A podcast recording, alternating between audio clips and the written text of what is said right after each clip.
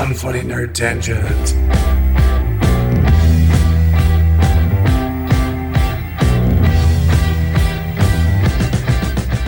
Hello and welcome to episode 85 of Unfunny Nerd Tangent. And after a few weeks and an unusual music based episode, we are back.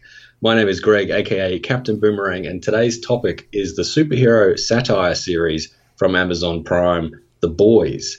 And joining me today in Phoenix, Arizona, are my regular aunt brothers, including a being with the powers of Superman and the morals of a rampant sociopath. He's the Super Jew, Jared Robinovitz. I have Superman's powers? Oh, you are all fucked. Sure. oh no. and uh, last but not least, he's got diamond skin, the power of invisibility, but he doesn't like more than a pinky stuck up his gills. From attackofthedad.com, he's Tim Agne. Oh, I'm back and ready to lay some cable. Yeah.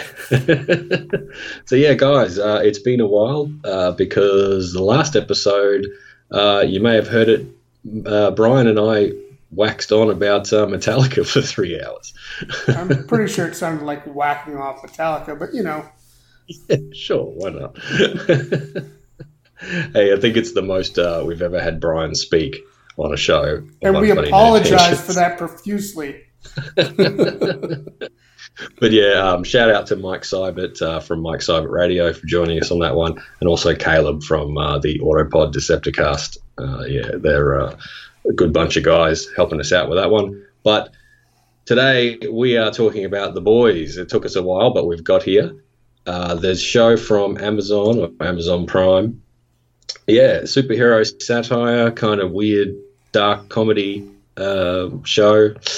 Bit, bit weird, bit messed up. So let's see what we can talk about. Uh, So, first of all, I, I, I want to start with something right there, right off the top. You're, you're calling it a satire, and I don't know that it's a satire.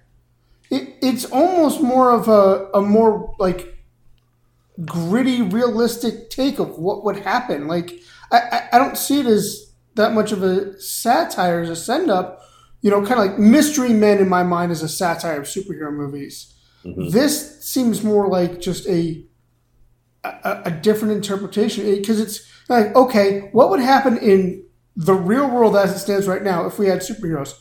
Of course, it'd be fucking corporate run driven shit.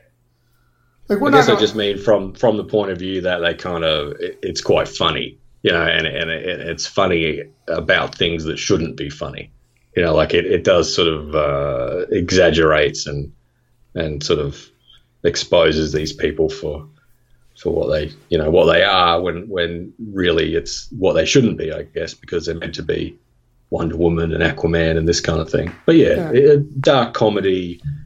Um, yeah, I don't know, Yeah. general superhero show, I guess. Yeah.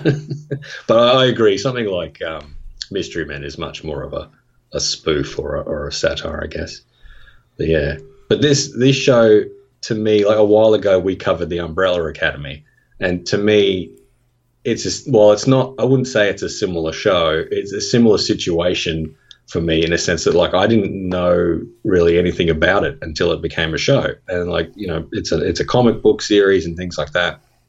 And much like the Umbrella Academy, I was like, oh, is it okay? I didn't didn't know anything about it because it's not a major one from what I can understand. Obviously, DC, Marvel, you know, Walking Dead, any of that sort of stuff. Um, but yeah, I was wondering if you guys had heard about the comics before it became a show. No, do you know who published it? I don't. I think if I had to guess, I would say something like Dark Horse or whatever. But um, yeah, I it's didn't it's think it was Dark Horse Because I know, um, oh, I know it's Garth Ennis, and uh, he he's uh, going strong on TV right now between between this, which is getting a second season on Amazon, and also Preacher, which is which is fantastic. it's uh, Wildstorm. It was originally published by Wildstorm, and then now it's become uh, owned by Dynamite Entertainment.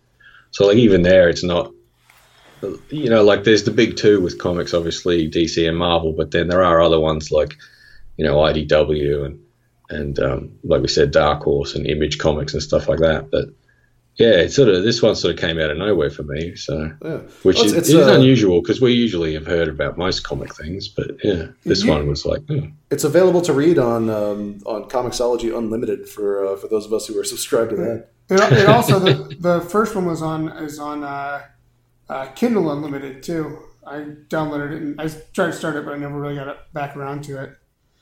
mhm. But And, See, and I'm a bit apparently wary the- to go back to the comics because I did that with Umbrella Academy. I was like, oh, I have to read up on this now because I really enjoyed that show, and I thought, oh, I might, you know, get stuck into it a bit more. And I started reading those comics, and I was like, uh, these aren't, this isn't for me. So I, I think I'll just leave the boys as a show and and sort of go from there. And the comics, from what I've heard, are, are quite a bit different in terms of how they attack the superheroes. Yeah, I mean, well, this show was developed by uh, Eric Kripke, who was pretty much the guy behind Supernatural for most of it when it started up. Um, he hasn't really been in charge of that show for a while now, but the first five seasons were it was sort of his baby. Um, but yeah, this show is very different from Supernatural, so it- it's sort of I can't imagine people being like, "Oh, Eric Kripke, oh, good, I'll watch it," and it's not def- not going to be like a definite uh, a win for you. You know what I mean? Like a Supernatural's quite quite different. It's not as sort of CW as the other CW things, but yeah, it's not like The Voice. So I just want to like. Do you, did you realize going in it was going to kind of be this, like we said, dark comedy and this, with violence and language and, and things like that? Because it, it sort of surprised me a bit. I had mainly just seen um, like billboards around. Uh, there was a big one down the road from me, actually, um, which had a, had a sign up for the boys and you know watch it on Amazon and all that kind of stuff. And I saw a couple of like sort of quick TV clips here and there, but not. I never, I didn't see like a big trailer or anything like that, and then go, oh, okay, I know exactly what this show is going to be. I just thought, well, we'll give it a try, and so everything kind of came as a surprise. So how, how did you guys get get into it and sort of come across it?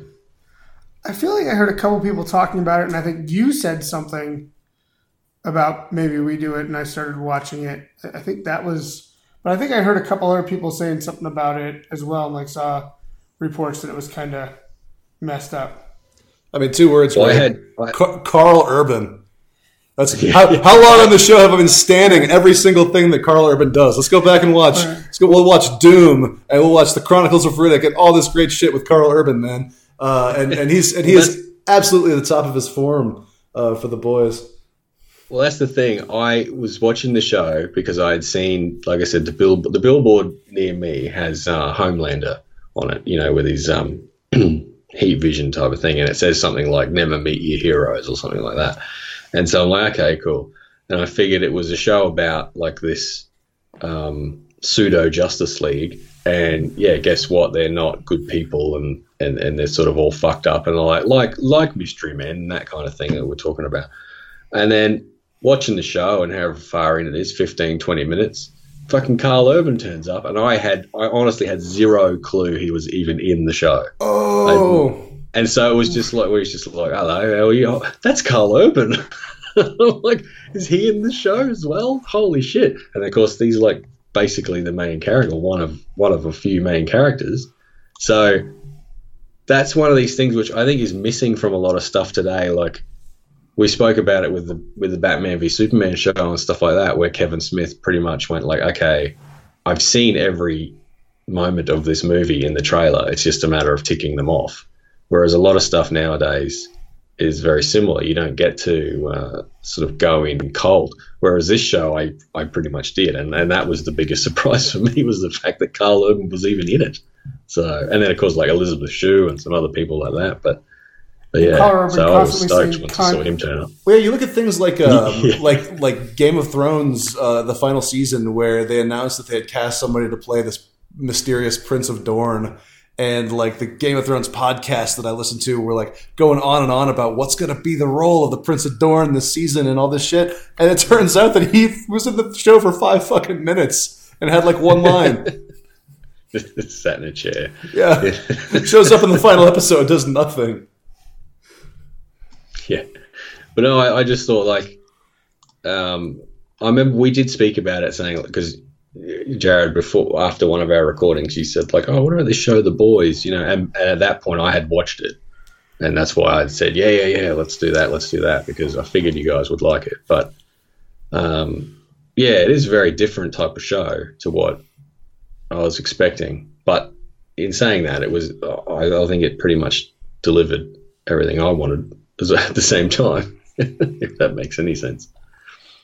Yeah, I was really happy with it. Like it again, it was one of those. I think I'd heard word of mouth about it. I think I'd seen it on Amazon. It was like that seems interesting, and then you said something, and I think it kind of went went in one ear, out the other until I saw it on Amazon, watched an episode, and like that same day, you said, "Hey, I don't know if you guys have watched it yet, but The Boys is really good."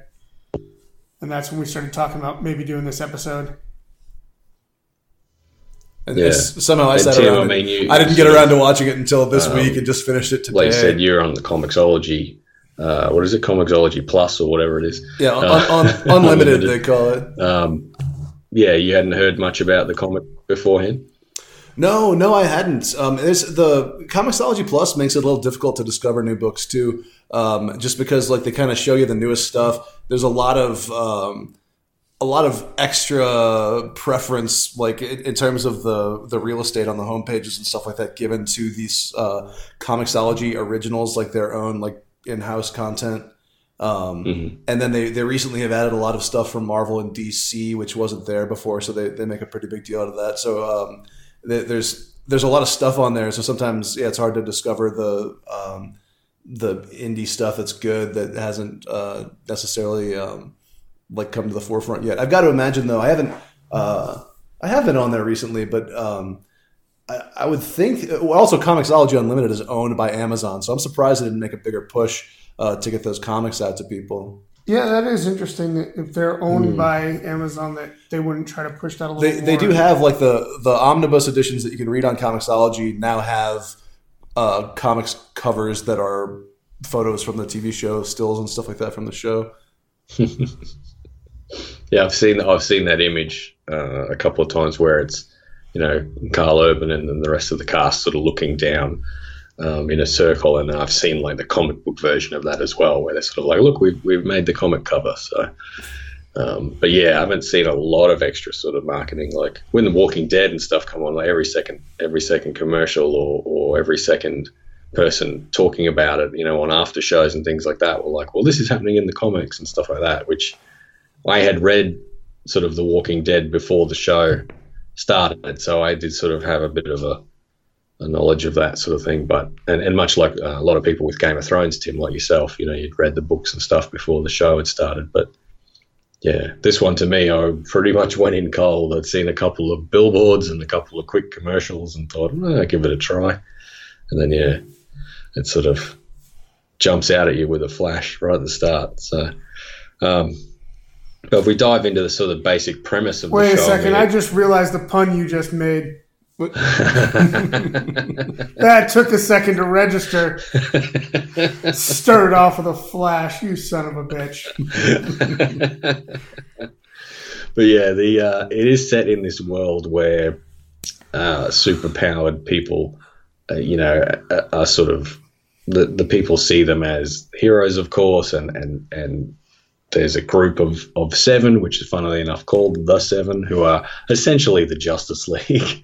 Uh, but uh, the twist, I guess, is that they are sort of run by this this company called uh, Vought, and uh, they basically set everything up. And the funniest thing I thought was very early on, before we see sort of uh, Homelander and, and Maeve sort of stop the the bank what is it? They the, stop the bank heist or the the, the the, the bank truck from from being stolen.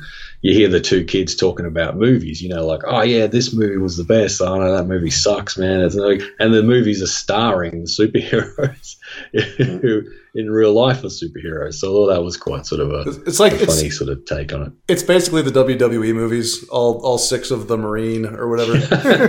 yeah, yeah. That's a good. Uh, that's a good analogy, actually. Yeah, we're like, oh yeah, Steve Austin was awesome in uh, in in this movie, and The Rock is always The Rock. But yeah, but yeah, it would be it would be funny to see like I don't know Arnold Schwarzenegger as Arnold Schwarzenegger in a in a movie or something like that from the day, which they kind of did, I guess, with that uh, JCVD, but yeah, not the not quite the same. But it the show then sort of focuses on two different groups, and one of course is the Seven, who are these sort of superheroes, and we sort of learn about them. But then you get the other group, which become called, which we learn become the Boys, and that's obviously the the title of the show, who are this sort of band of I don't know if you'd sort of call them vigilantes or not, but I guess uh, they're the ones that seem to realize exactly what's going on with the Seven and and Vought. I keep trying to call it Voight, but uh, and uh, It's And run then by John. Boyd. yeah, He's just a shitty Um, parent to all of them. yeah, yeah. the brothers and sisters that's got issues, yeah. but uh, I don't know. I just really like the idea that the the superheroes and the Seven are. Uh, I mean, to, to varying degrees, but they're pretty much like the villains of the story. So I wondered, did you expect that going in, or did you think it would just be more like a Mystery Men thing where it's, yeah, these guys are superheroes, but they kind of messed up? I, I thought the boys were going to be like the assholes, but I didn't realize quite that they were they were going to turn that on its head a little bit, and then it was just the uh, superheroes that were, you know, corrupt. I, I, I thought there was going to be some corrupt stuff with you know when the corporation and stuff, but you know, I also didn't go in with a huge knowledge of what this was. I, I guess I, I really expected them to be the villains, but um, what we wound up getting was kind of a more nuanced take on it. It's a very morally gray show um, in, in in all of its aspects, but in, the, in its portrayal of these characters, like some, you know, some of them, even even the ones that seem kind of irredeemable, like what we see the Deep do, like when we very first meet him in that in that boardroom scene where he basically sexually assaults uh, Starlight. Basically, Well, yeah, well, yeah, where he says, yeah, sexually assault Starlight, and uh, um, like even even he like he doesn't get a full on like you know Jaime Lannister redemption arc or anything like that, but but you know even they, they, they make an effort to try to like flesh out his character and and like give us at least some idea behind like why he is the way he is, um, and it's even you know it's even more interesting for characters like Homelander and Queen Maeve, um, who, who we see a lot more of. Um, and one, of course, of course, Starlight. We'll probably talk more about her uh, in a little bit. Um, and then, and then also you've got uh, uh, you know A Train, who's got the sort of drug addiction story, um, who's who's essentially the Flash. And then, and then Black Black Noir, who's like the, the best one of all because because what, what- like, like what, what is he? what does he do? Who is he? What is He plays the piano. like they had that big meeting and uh, and um, Homelander's like, okay, everybody's fucking up. Not you, Black Noir. You're doing great. Everybody else. Yeah.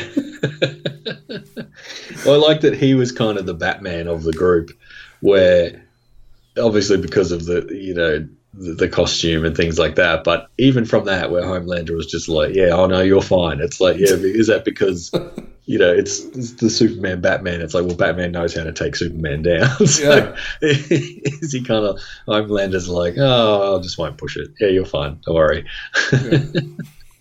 but yeah, I thought the show, like we said, was my awful joke. Does sort of start off with a flash where uh, we meet Hughie, who you know he's working in the in the the electronics shop and all that kind of stuff, and then his girlfriend gets basically splattered by A Train as he runs through her because he's on the way to. Well, we find out later he's on the way to get more drugs or cover up his drugs, all that kind of stuff.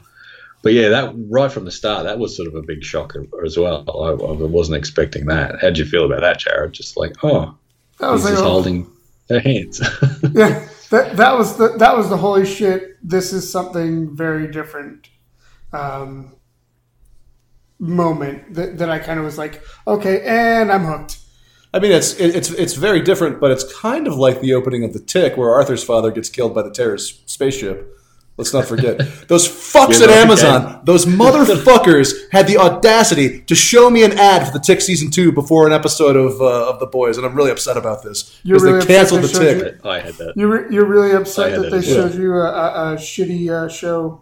Preview before you had to watch a good show. But there, there, there, there were some some similarities there. But I think what the boys, what the boys does better, especially compared to the Tick season one, is that it's at least more. I mean, it's it's, it's absolutely more consistent in its tone. Um, Well, it knows what it wants to be as well. Right. Yeah, like it's this is the type of show it is. It's it's sort of a, a dark comedy superhero analysis with you know just a lot of a lot of violence and a lot of funny moments that are kind of like you're laughing at things you probably shouldn't laugh at. You know, And the the tick you know, the tick even has its own kind of shitty Justice League that we get to meet later, and uh, um, and and the show gets a lot better once it kind of hits its stride and figures out what it wants to be. But um, uh, yeah, obviously the boys gets to it much sooner. Yeah, they seem to have been given a lot more um, free rein on the boys as well, with you know violence and swearing and you know sexual stuff and things like that. So, um, but yeah, I thought once that once that opening, well, early opening episode sort of kicked off, it did set everything up pretty well. You've got Hughie sort of having his mental trauma because you know Robin gets basically destroyed by A Train.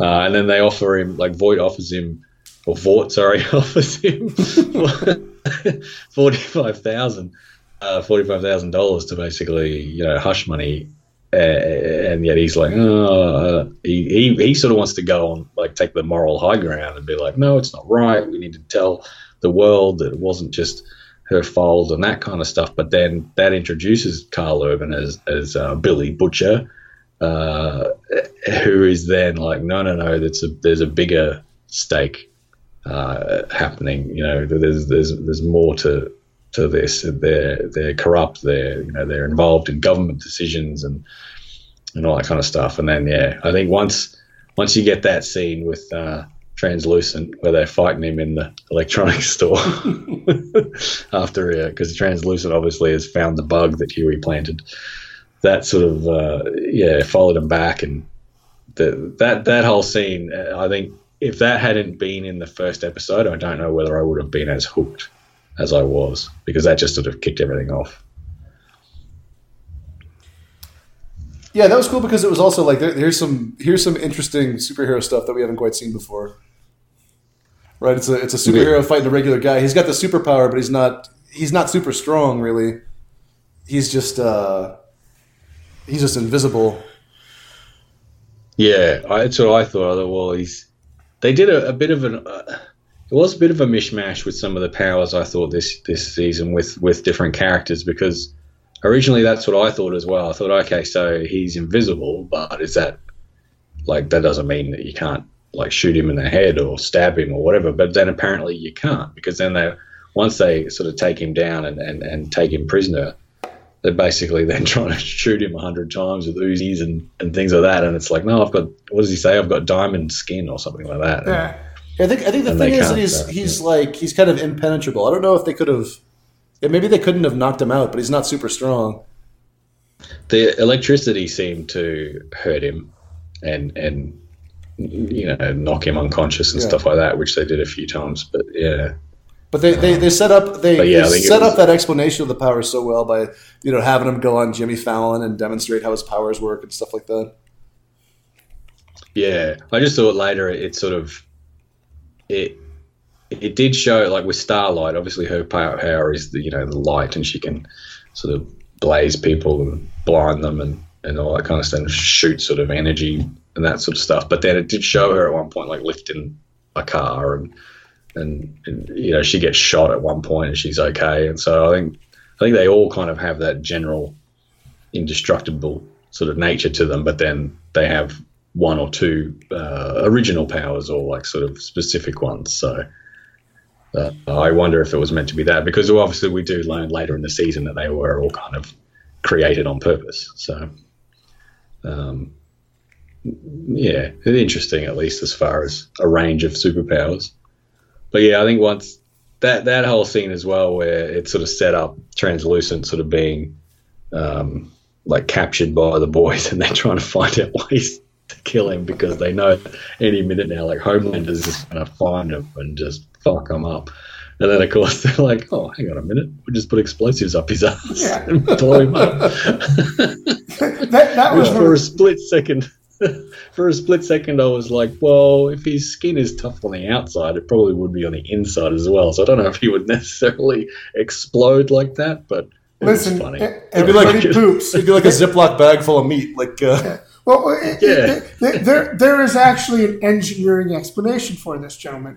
So, you know, you, you've got the skin is tough on the outside, so you're not going to penetrate it well at a certain point because that those individual points, the, the pressure it can take is the diamond plating.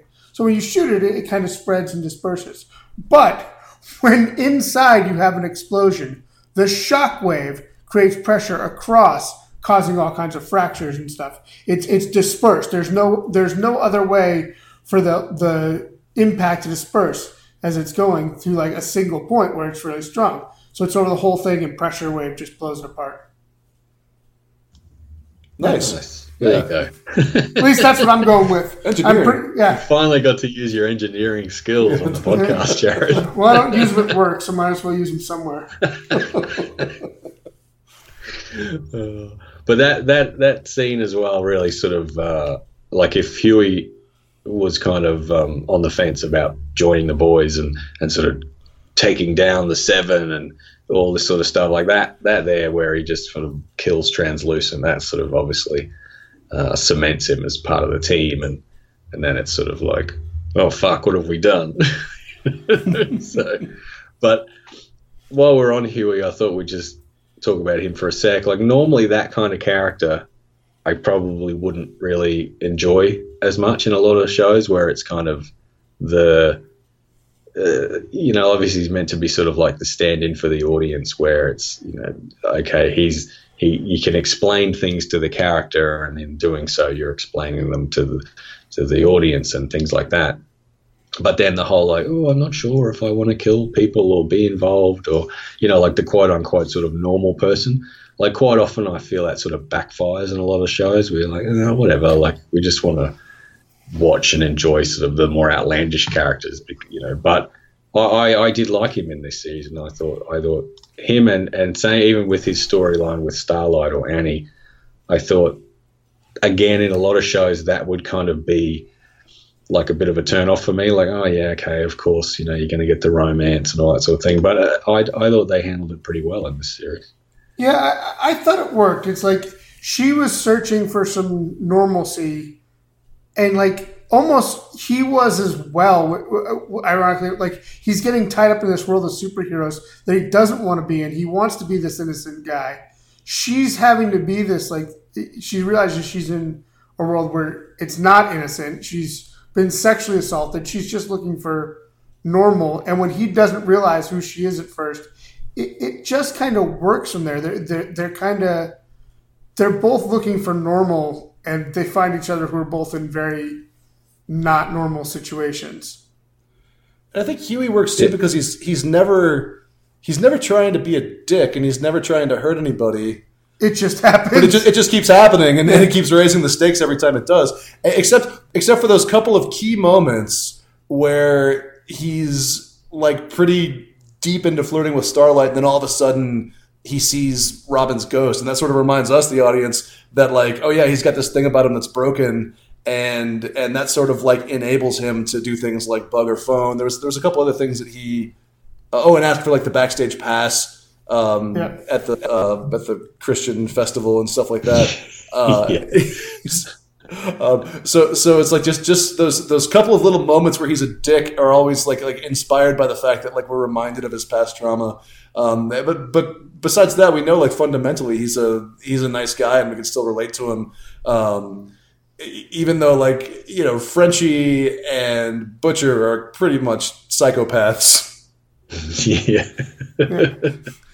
yeah. I, I think the the actor's name Jack Quaid. I don't remember if I've ever seen him in anything before, but I'm sure I have somewhere. But because he does seem quite familiar, but it might just be the the sort of character he's playing. Sort of reminds me of someone else, but I, I think he did a really good job. Just because, like I said, I, I wouldn't normally uh, gravitate towards that kind of character because I, I feel it's been done a million times. But and obviously, like um, Butcher is the character that everyone's going to love because he's so out there and you know stuff like that. But, You, you, but you yeah, know I, what I thought really Hughie was a good character and it he's he never sort of became like whiny or um, He never became Arthur from the Tick. like inefficient or anything like that. Oh. Whereas a lot of those characters, you kind of they kind of do. And like we are talking about the tick before, Tim, like character like Arthur is sort of the same kind of character.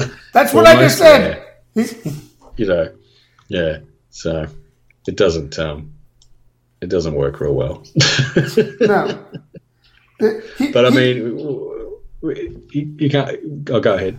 I was going to say, he plays, it's what Arthur should have been, but not annoying. Like, like Arthur became annoying and whiny and unlikable, whereas Hughie had those likable moments, like relatable, where he, it's kind of where all of us go sometimes. It's like, I want to be a good person, but eh, fuck that guy over there. So I'll do what I got to do. Yeah. but yeah, I, I mean, a lot of it too is him, I guess, reacting to, to Butcher as well, where it's, you know, like I can't just go in and plant a bug in the middle of the Sevens headquarters. It's like, yeah, you can. Just go in, plant the bug, walk out. You know, what does he say? You know, um, you know, just just go in and do it. Don't worry about it. It was like, oh, well, hang on, you want me to be a, you know, you want me to be a spy? It's like, I, what, I want you to stop being a cunt. You're like, yeah, there you go. so it, it led to moments like that, which I thought, you know, it is pretty. They had a good uh, back and forth, those two actors. and, and Jack Quaid is actually the son of Dennis Quaid and Meg Ryan. Oh, holy Really? shit! Yeah. Oh wow. yeah. Okay. And he had cool. a, he had a minor role in the Hunger Games, uh, two of the Hunger Games movies. He That's was probably why I'm thinking he's something familiar about him then, because it's probably subconsciously reminding me of Dennis Quaid. So He, he, yeah, he was also in Lucky Logan. If you saw that, I don't think I've seen that one. L- Logan Lucky Logan Lucky. He's also in Rampage with The Rock, who we previously with the. Rock. Oh, I've seen that. So yeah, maybe I've, I've seen him in there. Yeah. But yeah, it could just be yeah, subconsciously reminded me of Dennis Quaid, and that's why I thought he was cool because Or, Dennis or, Quaid's or a awesome. little, or a little bit of uh, Meg Ryan, the innocent thing. Yeah, possibly. Yeah. He's gonna go to Seattle in season two. Will he sleep much? Meet up with Colin Hanks. Yeah. but I mean, we might as well uh, move on to, to Butcher as well because, like we said, he's. I mean, I, I don't see how he's not everyone's favorite character just because, just the, like you said, Tim, he's on the Karl Urban's on the top of his game with this one. Yeah, he's it's it's. I mean, uh, for a guy who's just had this amazing career of these great roles where he's like stolen scenes in movies, like for him to uh, this this is just like next level shit from him. Every episode, he's got a line where you sort of double over laughing. Yeah. Where he's like, I've got, what is it? I've got the Find Your Shithead Friends app or whatever it is.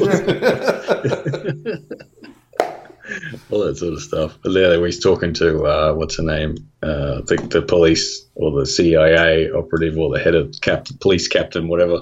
And she's like, we can't find Translucent. You wouldn't know where he is. He's like, cunt's invisible. He could be in the corner jacking off for a week. Wh- Which is funny because that's what he was doing in the bathroom scene when Uh, Starlight yeah. and Maeve first Yeah. meet. She just goes, translucent, you asshole.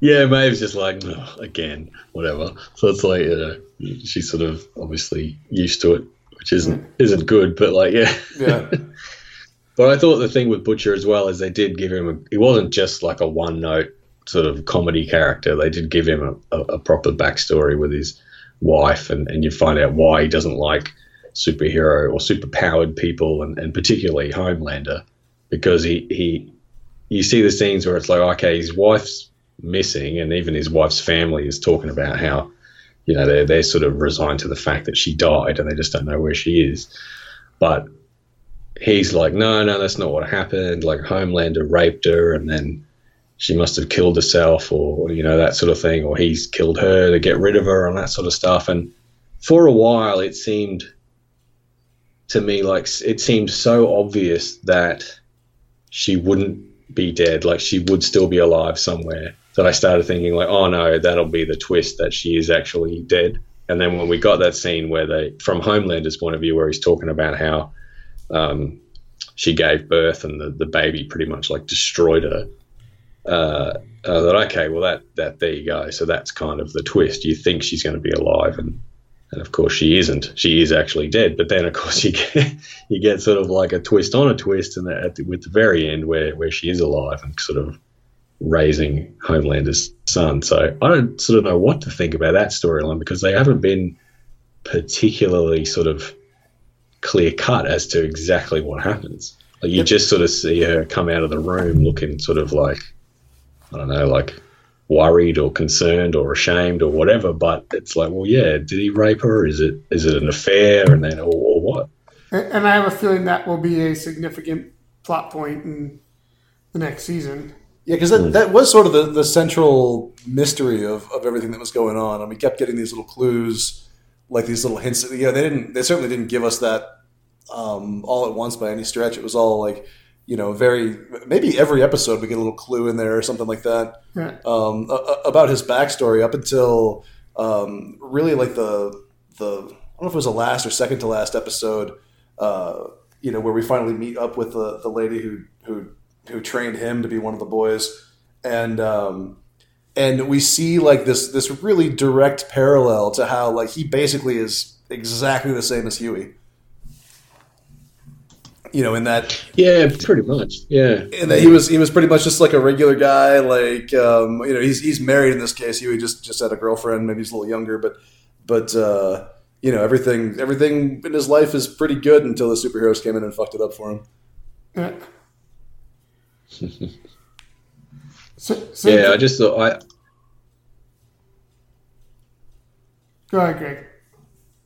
Oh, sorry, I was cutting out a little bit there. Um, yeah, I, I it, it's sort of. Like they did a good job of of like making Butcher seem as like he's he's you know he's seriously obsessed with Homelander and all that kind of stuff. Like there's that one scene where they're at the is it at the fair or they're at the oh, it might have been at the race where A Train's racing the other guy. Um, whatever his name was, the other fast guy, and then like there's that scene where Homeland is sort of there waving, like "Hello, everyone," you know, doing that sort of thing, and he sees Butcher just staring at him, and they sort of have that stare off for a minute, and you're like, "Okay, yeah." There's well, little things like that where it was like just you know seeding the story is like, okay, something's something's happened there, and then but then you get sort of you pretty much get it all from Butcher's point of view, then you get it all from Homelander's point of view, and then you sort of get this weird mishmash of what actually happened, sort of at the end, but not still nothing really concrete. So, yeah, uh, it's it was really well done, but I, I'm glad that that seems to be like you said, Jared. It'll probably be the focus of the next season. Yeah, it, it's one of those things where I, I like how they're letting it um, kind of play out. They- They're not giving it to us all in one moment.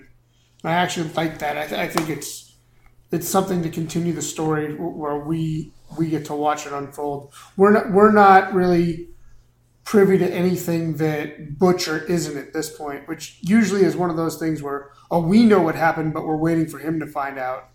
Which I, I think it's good that we're going along with it and it, as the characters kind of unve- unveil it.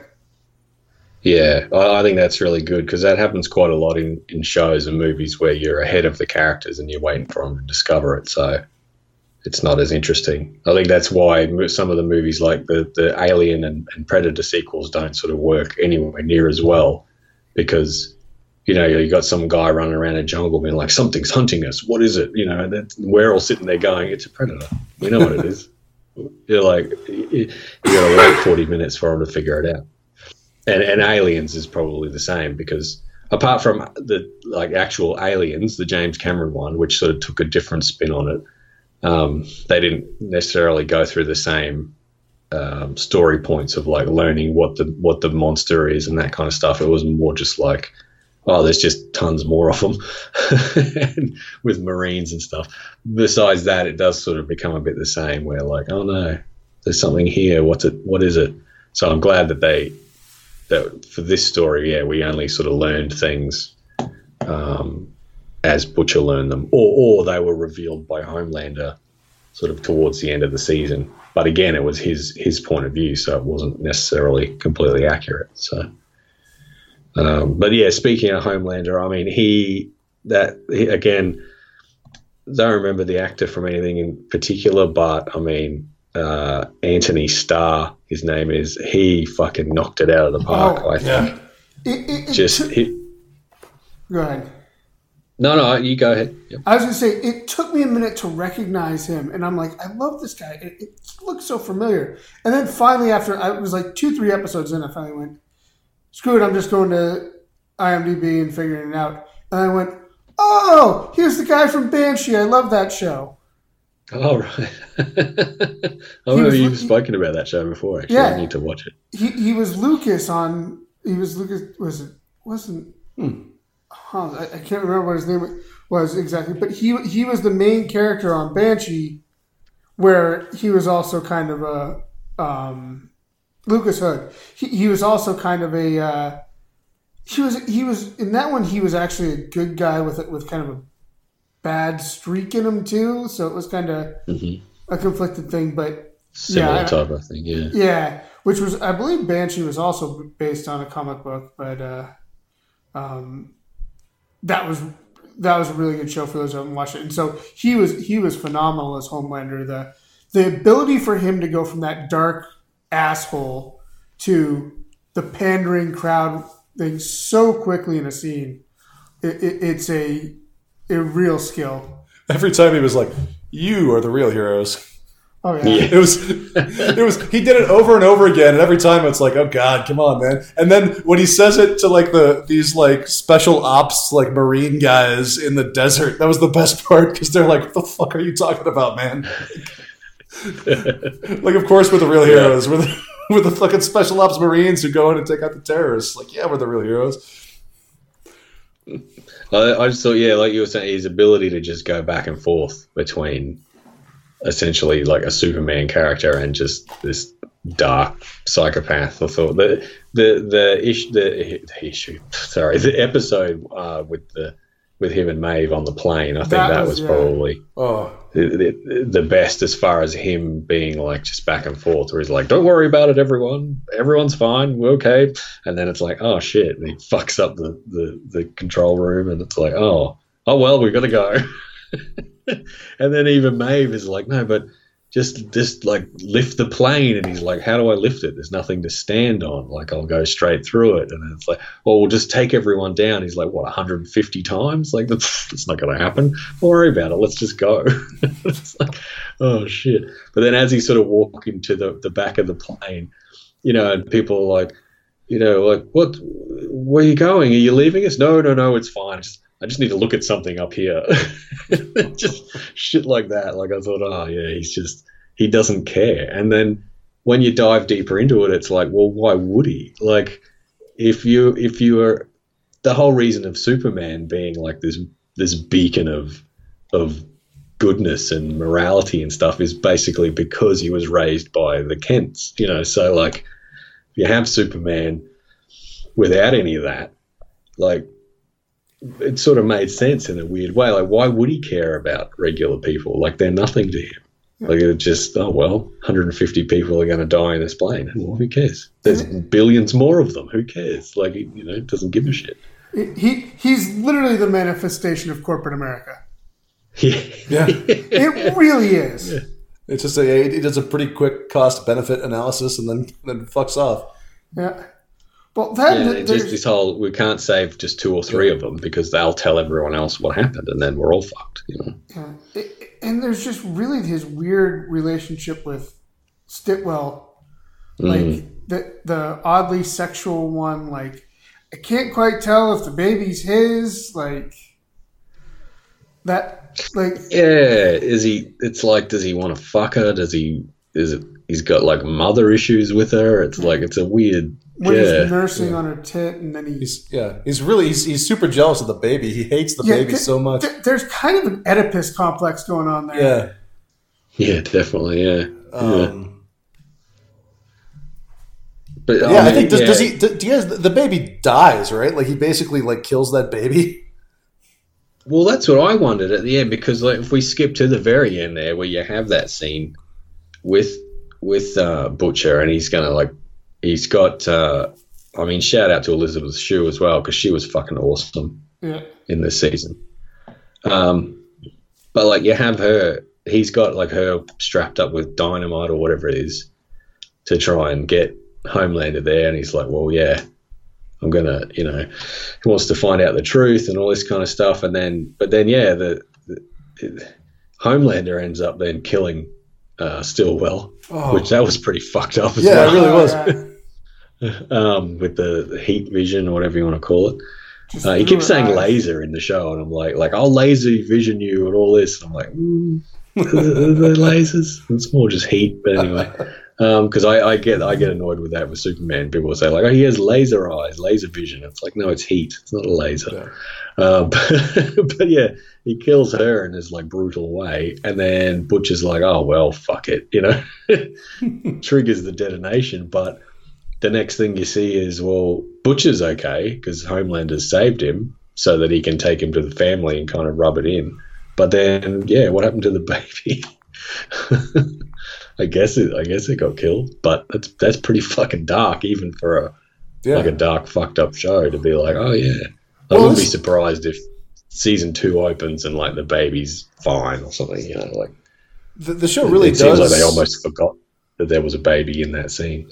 It, it really it really does cross some pretty fucked up lines. Like you know, it's it's there. There's going to be like a handful of things that you see in the show, uh, no matter who you are, that are going to really like.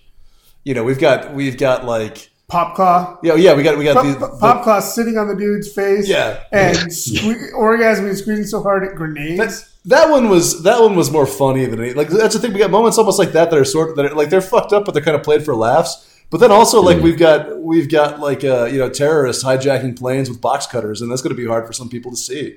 Um, and then Yeah. like you know like let, like letting all those people die, especially that little girl, and like and like yeah, we see how that affects the characters, but. Um, and then there's some stuff that's kind of in between, like in the beginning when Robin gets exploded. It's like, well, what, like, like it's it's it's it is almost silly because it's so over the top. But like it has, you know, it, obviously it has a lot of real world emotional consequences for the characters. Yeah, it, does a good job of sort of like it's not like Pulp Fiction, you know. He's like, oh, I've accidentally shot Marvin in the face, you know, and he's sort of Right. again played for laughs. And then you, I don't think at any point, even when they're like, you know, oh, you should be on brain detail, motherfucker, like all that sort of stuff, like it's all played for laughs and things like that. And it's like, yeah, but the guy just got like shot in the face, but even then they don't like in Pulp Fiction they don't sort of dive into that of like oh well yeah aren't they awful people it's just kind of like well whatever it's kind of funny let's just go with it. They're so charming we just sort of accept it. But yeah this one there's a lot of stuff where you're like like, like you said with Robin it's like oh that was weird. Are we meant to laugh at that? Is that meant to be like so awful it's funny or is it meant to be fucked up? And then yeah it's sort of because yeah there's other parts in it where they are sort of completely like played for laughs. Like well, well, like translucent, like all of that's you know. Oh yeah, that's that's played for laughs. But then the stuff, yeah, like with A Train and and, and stuff is a bit different. And then like you said with the deep and all his stuff, like yeah. Well, like some- when the when the the girls sticking their fingers in his gills, and that's really super awkward to watch. Like it's funny, but it's but it's like weird. and just like with the dolphin as well. Oh He's gonna rescue this dolphin, and they're like yeah, okay. And then of course the. The, the, it has a sort of the car accident and the dolphin gets run over and he's like oh fucking hell but yeah, the uh, the the, the dolphin was just hilarious though. That that, was that whole thing. yeah. The, do- The like, dolphin and the and the lobster. I, I think I laughed Yeah. more at the lobster. the, lobster, the lobster was no, great. I, I want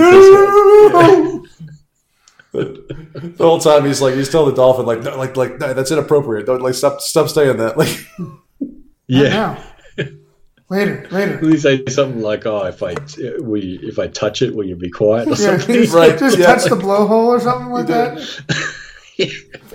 I was like, "Oh man."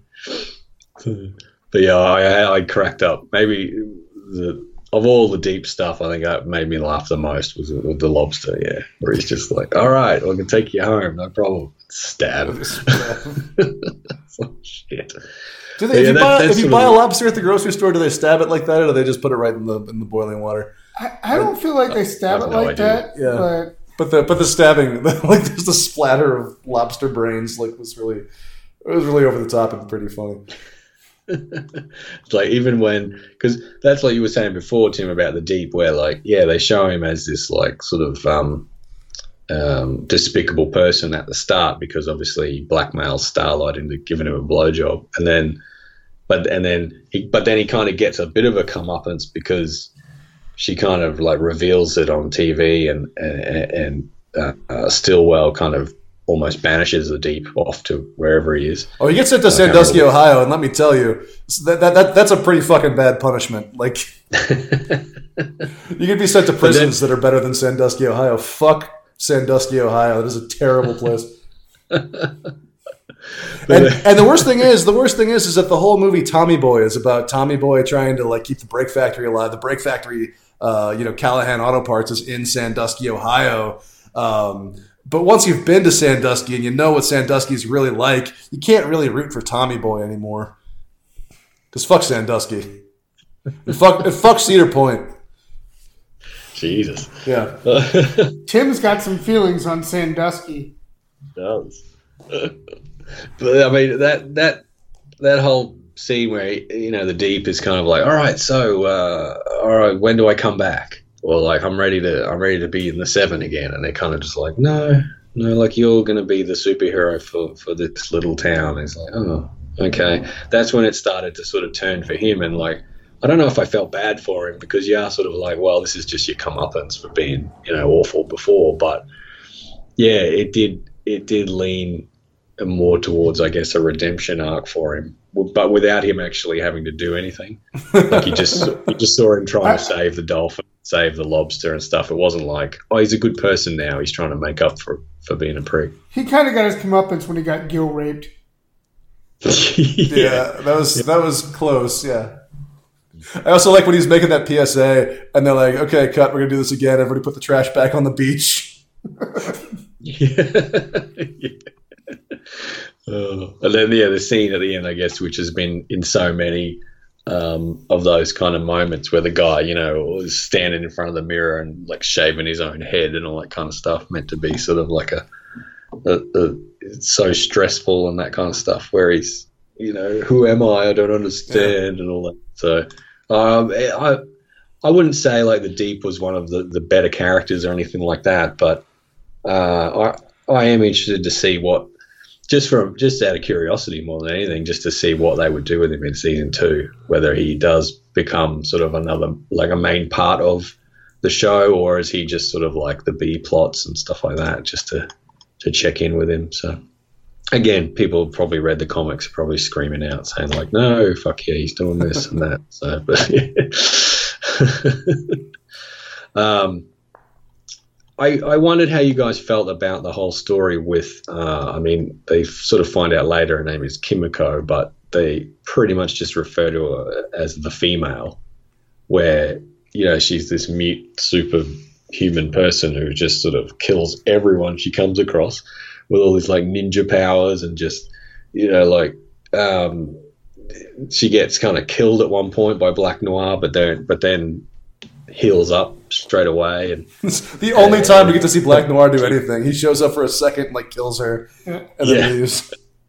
but her whole her whole storyline of like oh I guess it sort of led to the the the, the revelation I guess later that that Homelander is the one kind of uh, trying to create like superhero terrorists so that they'd forever have someone to fight and and and, and that kind of thing. A bit of a a bit of a Watchmen Incredibles type of plot where it's like well if you create the threat then you can be the hero by nullifying the threat. It's like yeah okay. But it was done in a good way, I thought. But I just wonder how you felt about them using like the female as kind of the um, the sort of uh, linchpin to that whole storyline, Yeah, that- and, and her as well, I guess. Well, like we're we're definitely supposed to understand that is as she is one of these like supervillains that they're trying to create, right? Like she's she's being raised like groomed That's how I, essentially to that's be how a- I took.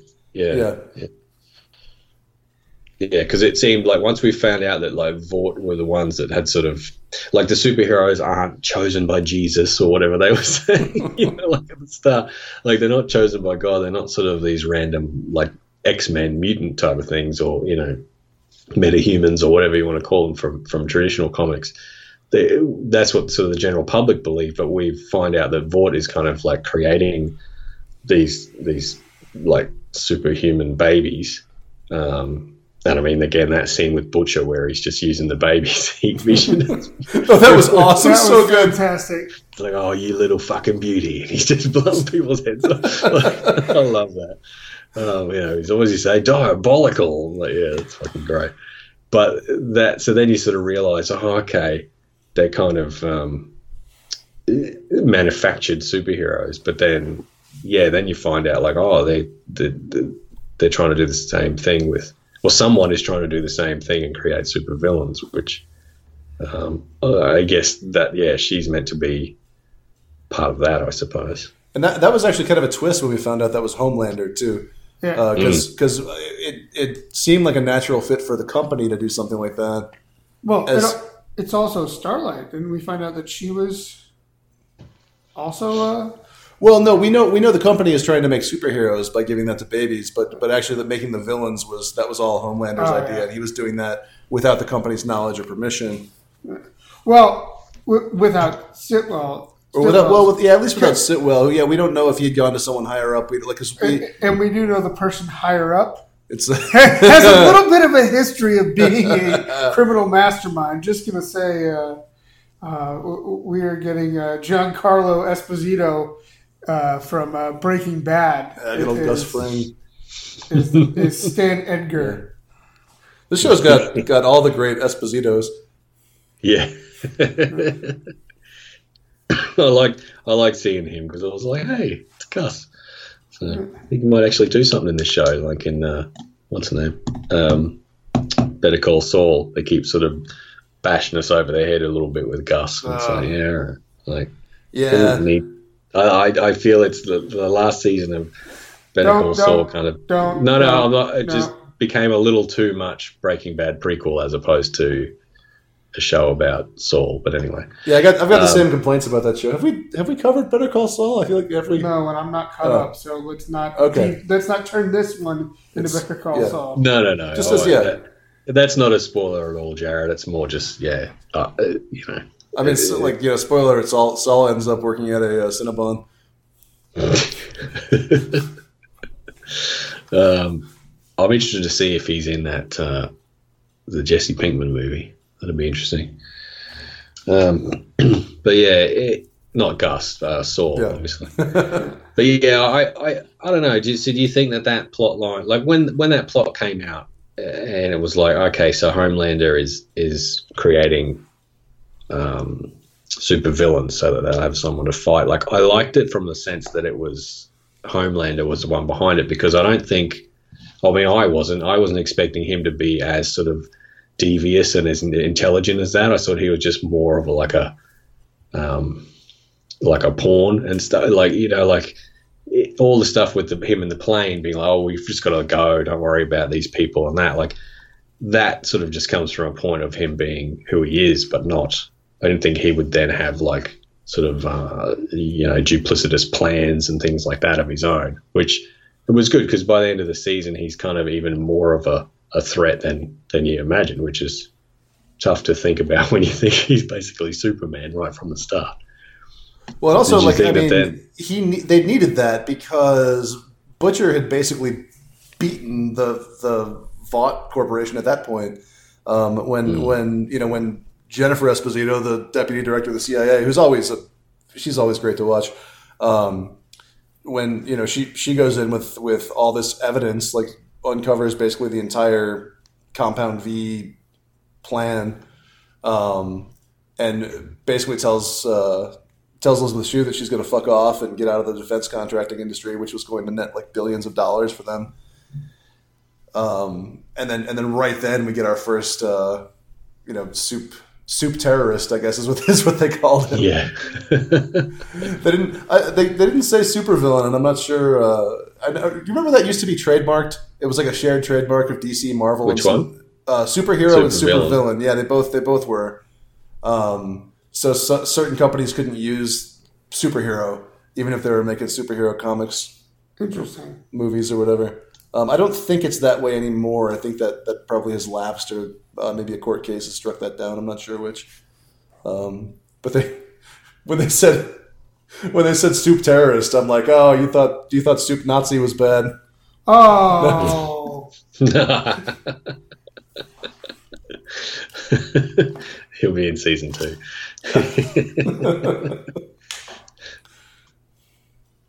but yeah, I mean, I guess the only, I think we covered most of the the seven. I guess there's uh, still Queen Maeve, which we didn't particularly talk about. I thought her, like, I, I thought they would do more with her once they showed her um, uh, regretting a lot of the the actions of, of the seven. Like obviously on the plane, she kind of gets uh, quite upset with with Homelander and stuff like that, but she knows she can't sort of speak out. I thought they might have dived a little deeper into that kind of plot line, but I guess that's something for for another season. Yeah, all we really got from her was was her in the end standing up for Starlight um, in that meeting, like helping because otherwise Starlight was in pretty deep shit, and she was able to convince the team that you know that Starlight didn't mean to do any of the stuff she did, which is true. Um, but uh, but had she not gone to bat for her, things would have definitely gone a lot differently. yeah. And and and that that I, I guess came from the place of just her not just regretting the things that she did, but really getting tired of being sort of under um, Homelander's thumb all the time. Um, he he displays this this very controlling behavior toward her. This kind of weird idea that he wants to rekindle their romantic relationship, which she's very clearly not comfortable with. Uh, but we don't we don't get too deep into it. Um, you know, other than we get to see her uh, have have this one moment of sort of standing up to him in this board meeting. Yeah, she does sort of go off there at one point as well and try to sort of reconnect with. Like when it started, she's knocking on the door of that woman. And she's like, "Oh, you're always like this." Blah. I I thought it was like, "Oh, that's her sister," and then of course it, you find out that that's like, "Oh no, they were sort of like girlfriends or whatever." But um, that sort of I, again, I thought, "Oh, that's going to lead somewhere as well." Like she's going to somehow something's going to happen to the to the ex girlfriend, and it's going to fire her up, and maybe she'll try take a stand against Homelander or whoever. But yeah, I guess the show does do a good job in in showing that there's a lot of people uncomfortable around Homelander, but they you, you got to just sort of roll with it. You can't you can't stand up to him because he's he's pretty much unstoppable. So And and I think that's going to be a continuing thing is how they're all going to end up in a place where they figure out how to take him down. I, and and that may be, you know, two, three seasons down the line, but I feel like mm-hmm. Yeah, the, the the destruction of Homelander is going to be be a thing. well, I mean, depending on what goes on with Amazon, I like I, I don't trust these bastards anymore. I'm not I'm not going to get an Alexa. I don't care if Sam Jackson is on it or not. Um, You're, you're really upset about the tick, aren't you? I, I'm really upset about the tick, but that's the thing. Like, um, you know, like it's, it's, wasn't it's hard to know. good, I guess dude. apparently the boys is one of their one of their top rated shows. It's, it's strange you know because what I wasn't? I haven't heard The Tick. Hey, the tick was awful. Nobody watched it. the tick the tick was great season. I three. guess there's uh there's disenchantment to watch as well, Tim. So That's right. We'll get, we'll something get else. I think uh, Disenchantment, as far as I know, is the only 4K streaming cartoon, uh, Yeah. which, which is which is still still pretty interesting.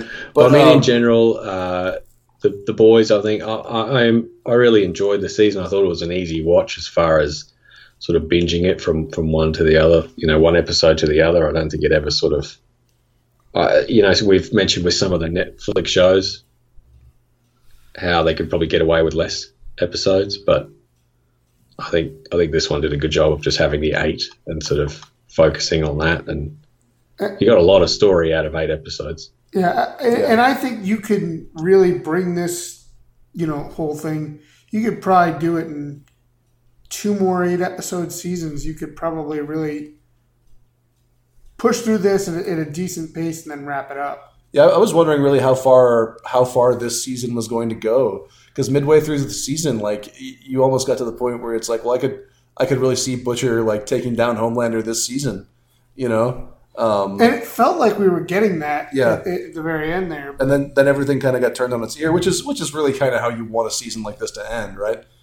Like it can't it can't just build up to a thing and then and then have that happen the way you expect. Like something's got to go go awry. Yeah. Um, and so, but but yeah, like three seasons um, at this pace seems like it would be great. I mean, I you know I'm I was really happy enough with this that I'd watch. Um, you know, I'll keep watching it as long as they keep making it, but or until I cancel my Amazon Prime subscription because my packages keep getting stolen. One of those two things. it's Black Noir. He's Oh. sneaking around, stealing your snacks. Snacks. My my Amazon brand snack mix. So I, I- I'd be curious to know, you know, you know, given that this has source material from the comics, there's 72 total issues of the comics. So I and I wonder where in that run. Where are We we up to? to. Yeah. Yeah.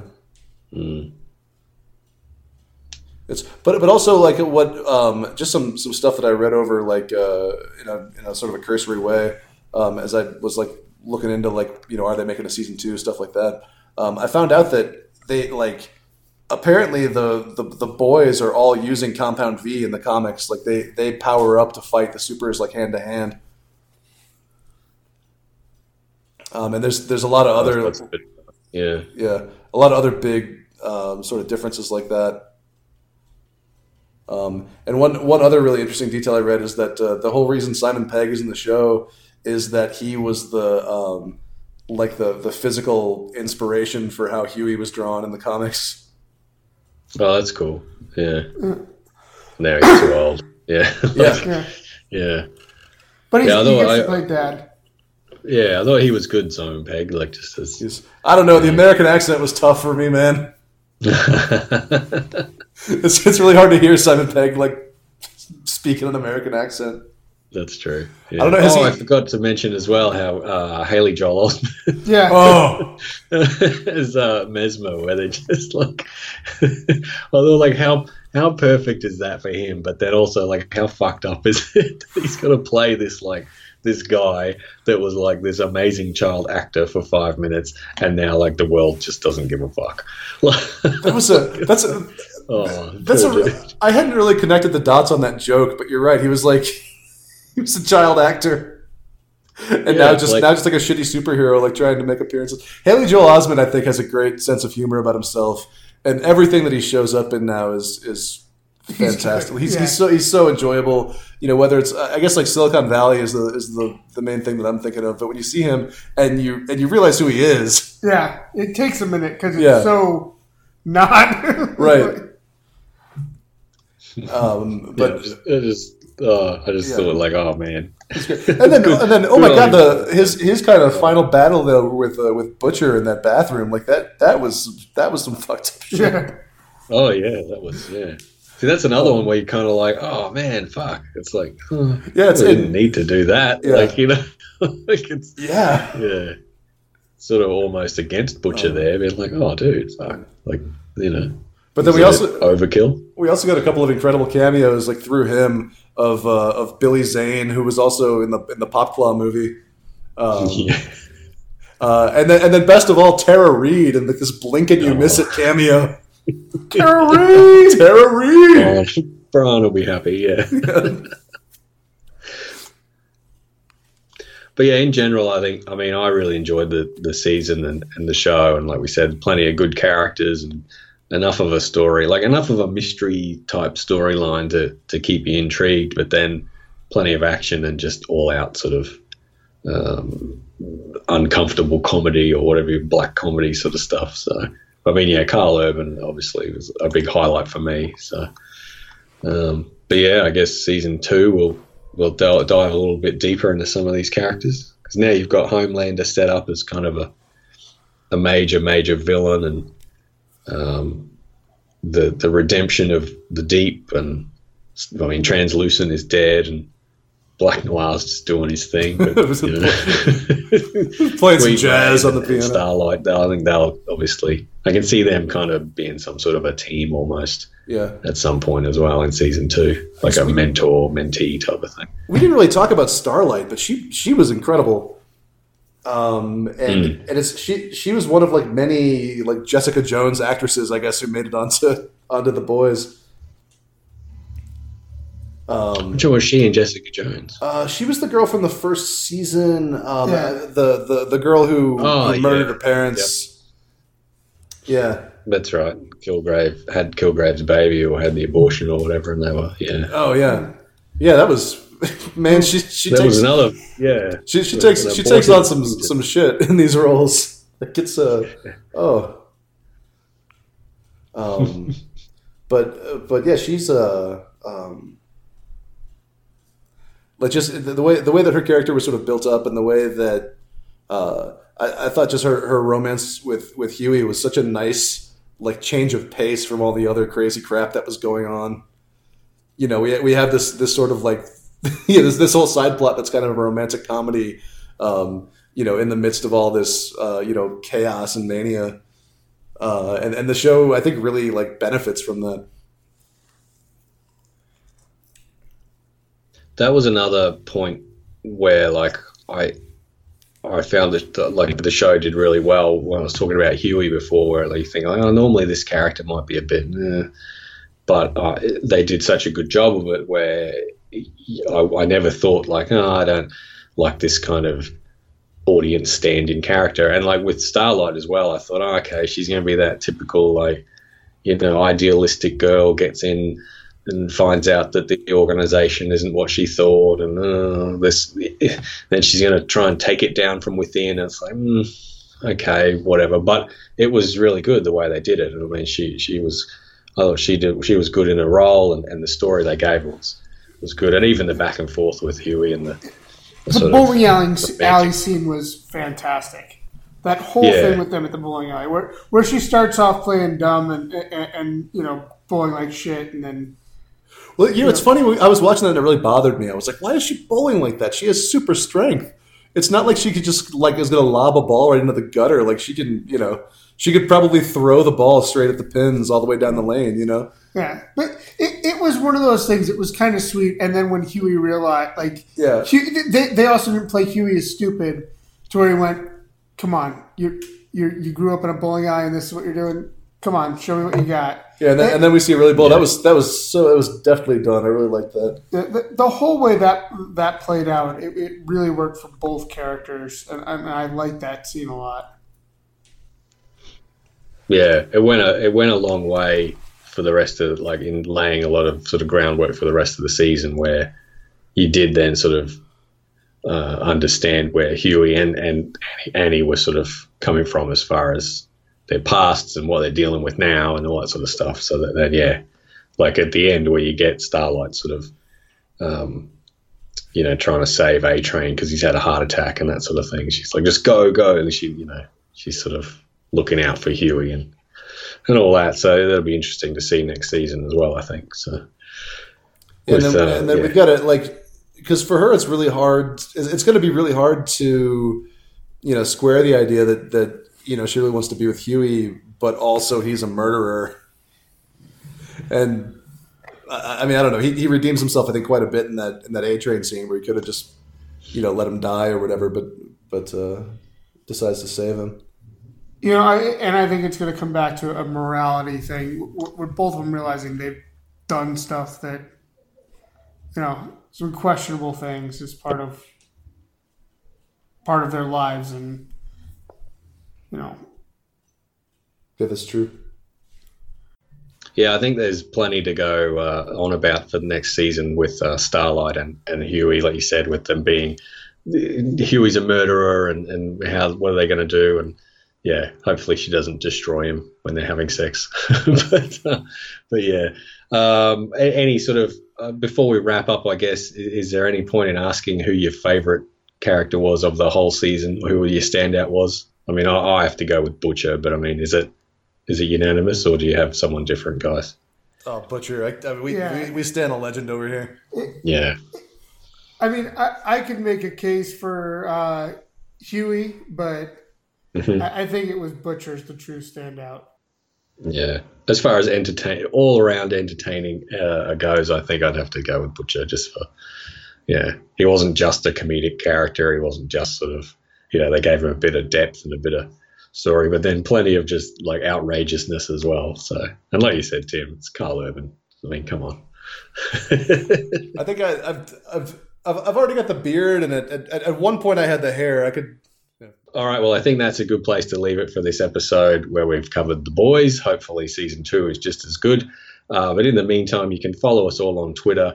Uh, the show is at Unfunny and Tangent, of course. I'm at Greig T13. Jared is at SuperJew75. And Tim is at uh, Tim Agne and attackofthedad.com.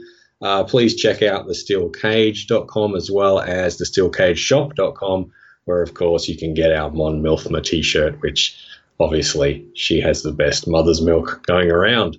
So until then, this has been episode 85 of Unfunny Nerd Tangent. My name is Greig, and for Tim and Jared, thanks so much for listening. And remember, kids, I just need to pop down the shop. I'm running low on mind your own fucking business.